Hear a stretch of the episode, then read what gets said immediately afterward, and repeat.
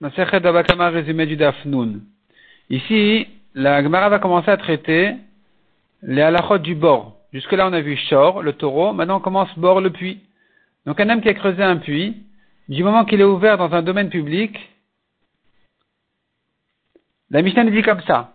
Peu importe s'il a été ouvert dans un domaine public et creusé même chez lui, ou le contraire, ouvert chez un, chez lui et creusé même dans un Reshut Arabim, ou même creusé chez lui et ouvert chez lui, s'il abandonnait tout autour de son puits et que le, puits a endommagé quelqu'un, il est khayab. Et l'Egma nous ramène ici une marloquette entre Rabbi Ishmael et Rabbi Akiva, sur quel cas la Torah a rendu chayav, quelqu'un qui a creusé un bord. Selon Rabbi Ishmael, il est chayav quand le bord a été fait dans un domaine public. Selon Rabbi Akiva, quand le bord a été fait chez lui et qu'il a abandonné tout autour du bord, il a donné tout autour du bord au, au Reshut il l'a donné aux gens, et donc il est resté le propriétaire de son puits, c'est pour ça qu'il est chayav. La Gemara ramène deux versions sur cette marloquette Rabbi Ishmael et Rabbi Akiva, celle de Rabat et celle de Rabbi Yosef.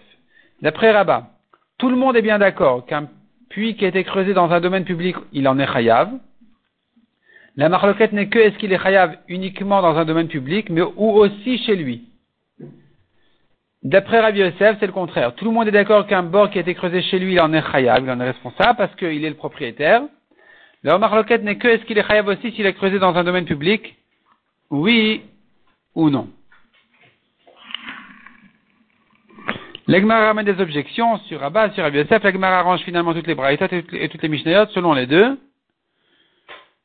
Et de là, passons à la braïta suivante. Après tout un développement sur cette discussion, la traite le cas de quelqu'un qui a creusé un puits au profit des gens de la ville pour qu'il y ait là-bas de l'eau de pluie et qu'ils puissent s'en servir. Tant qu'il ne les a pas prévenus, il est chayav. Si ce puits-là a endommagé quelqu'un, il sera chayav, même s'il avait de très bonnes intentions. Finalement, il y a ici un danger, il y a un obstacle, il est chayav. Mais dès qu'il les a prévenus en leur disant, voilà, je vous ai creusé un puits, il va vous servir, dorénavant, il n'est pas tour. Et c'est comme ça que faisait le tzaddik qui s'appelait Nechunia Chofer Shichin. Nechunia, il creusait des puits pour que les gens qui montaient au Batamikdash, ils aient de quoi boire en chemin. Et donc, il faisait attention toujours de les prévenir en leur disant, sachez que je vous ai creusé un puits à tel et tel endroit, il va se remplir d'eau de, pluie, vous pourrez en profiter, vous et vos animaux. Et de là, l'Agmara nous raconte que sa fille est tombée dans un grand puits, et on est allé chez Rabbi Hanina ben Dossa pour lui raconter que voilà, la fille de Nechounia, elle est tombée. Il leur a dit, ça va aller, elle va s'en sortir. Alors qu'elle était vraiment en danger très clair, elle devait mourir. Et à un moment donné, il leur a dit, ça y est, elle est déjà sortie. Et donc, ils ont rencontré la fille, ils lui ont dit, mais qui c'est qui t'a sorti de là? Alors, un, ils n'arrivaient pas à la sortir. Elle leur a dit, ben non, c'était un, j'ai vu un certain bélier. Un certain bélier est arrivé avec un vieux qui m'a sorti de là. Et bon, selon Rachid, le vieux c'est Avraham Avinu et le bélier c'est le bélier de Yitzhak. Selon Tosfot, le vieux, c'était un ange à la forme de Rabbi qui a pris la forme de Rabbi Chaina Mendoza, à l'image de Rabbi Chaina Mendoza lui-même. Et Rabbi, ils sont venus, revenus chez Rabbi Hanina en lui disant, en lui disant, mais d'où tu savais, tiens, prophète, d'où tu savais qu'elle allait s'en sortir? Il leur a dit, non, je suis pas un prophète, mais je sais bien que le tzaddik Nechunia, il s'est fatigué tellement à offrir, à, servir les gens, à, ce qu'ils puissent profiter de ses puits. Est-ce possible que, que sa fille va se noyer là-bas? C'est pas possible. C'est certainement qu'Alash il va la sauver. Et donc voilà que le miracle, effectivement, a été fait. Malgré tout, dit le fils de Nechunia Chofer Shirin est mort de soif. Pourquoi? Parce que Kadosh Baruch il est très rigoureux avec ses proches, il laisse rien passer, même une faute comme un fil, comme un cheveu, le tzaddik qu'il est jugé dessus, de manière à ce qu'il arrive propre au lamaba. La Gemara ramène encore un passage qui dit au pluriel Erechapaim. Pourquoi Kadosh Baruch dit au pluriel Erechapaim Il a des patiences. Il a la patience avec les tzadikim et avec les rechaim. Aux tzadikim, il leur donne pas leur salaire immédiatement. Et aux rechaim, il ne les punit pas immédiatement. La Gemara ramène encore une braïta, un homme qui vient débarrasser sa cour, il n'a pas à jeter ses pierres dans un domaine public. Et là-dessus, on raconte, voici un homme qui débarrassait sa cour et qui jetait ses pierres dans un domaine public. Un chassid l'a rencontré en lui disant, Reika, vide, tu es un homme vide. Pour quelle raison tu débarrasses tes pierres d'un domaine qui n'est pas le tien un domaine qui est le tien? Parce que il voulait lui dire, là tu te sens chez toi, mais peut-être qu'un jour tu vas sortir de là. Alors que le rechuteur abîme, il sera toujours à toi. Et le tri s'est moqué de lui.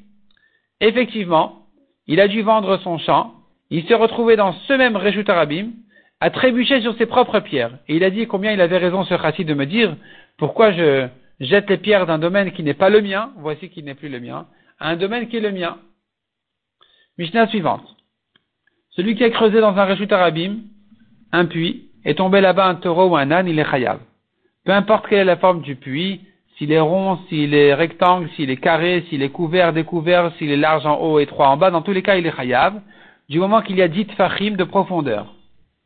S'il y a moins que dit fachim, quand l'âne est tombé, il est mort, il est pas tour. Si il s'est blessé, il est chayav. La Gemara nous ramène une grande marloquette entre Rav et Shmuel. Sur quoi la Torah a rendu chayav pour celui qui a creusé un puits? Est-ce qu'il est chayav parce qu'il a finalement ici dans le puits, il y a une certaine chaleur, il y a pas, c'est pas assez aéré, et ce qui a raffaibli l'animal qui est tombé, puis ensuite il est mort de ça, ou en commençant par ça. Et c'est, ça serait ça la raison pour laquelle il est chayav. Ou bien on peut dire, dit Shmuel, qu'il est chayav pour cette raison-là, oui, et pour une deuxième raison aussi, pour le coup que la bête a pris. Alors que selon Rav, il n'est pas tour sur le coup. Selon Shmuel, il est chayav pour le coup. Rav dit, il est pas tour, il va dire, le monsieur qui a creusé va dire, écoute, c'est, c'est pas moi qui ai donné le coup. C'est la terre d'en bas. La terre d'en bas, c'est pas moi qui l'ai amené ici. Shmuel dit non. Il est chayav aussi bien pour la, chaleur, l'étouffement, que pour le coup aussi. Ce sont deux raisons pour lesquelles il est chayav. La différence sera, s'il a fait une petite colline, dite fachim de hauteur. L'âne est monté, il est tombé brusquement, il est mort. Ici, l'âne ne s'est pas étouffé, c'est bien aéré, mais il a pris un coup. D'après Rav, il sera pas tour. D'après Shmuel, il sera chayav pour le coup.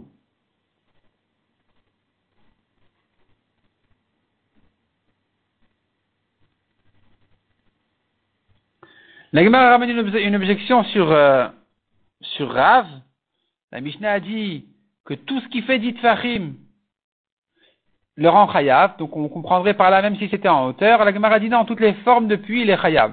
Et de là, la Gemara nous explique pourquoi est-ce que la Mishnah a eu besoin de, préciser, de, citer toutes les formes de puits, les ronds, les carrés, les couverts, les découverts, etc.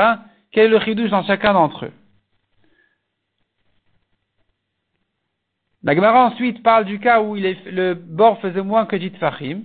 On a dit si l'âne il est mort, il est, il est patour. Si c'est blessé, il est chayav. Et la Gemara explique mais pourquoi il est chayav si c'est blessé? D'après celui qui dit qu'on est chayav que pour la chaleur, qu'est-ce qu'il y a ici à le rendre chayav? Et répond la Gemara, il n'y a pas ici de chaleur de quoi tuer.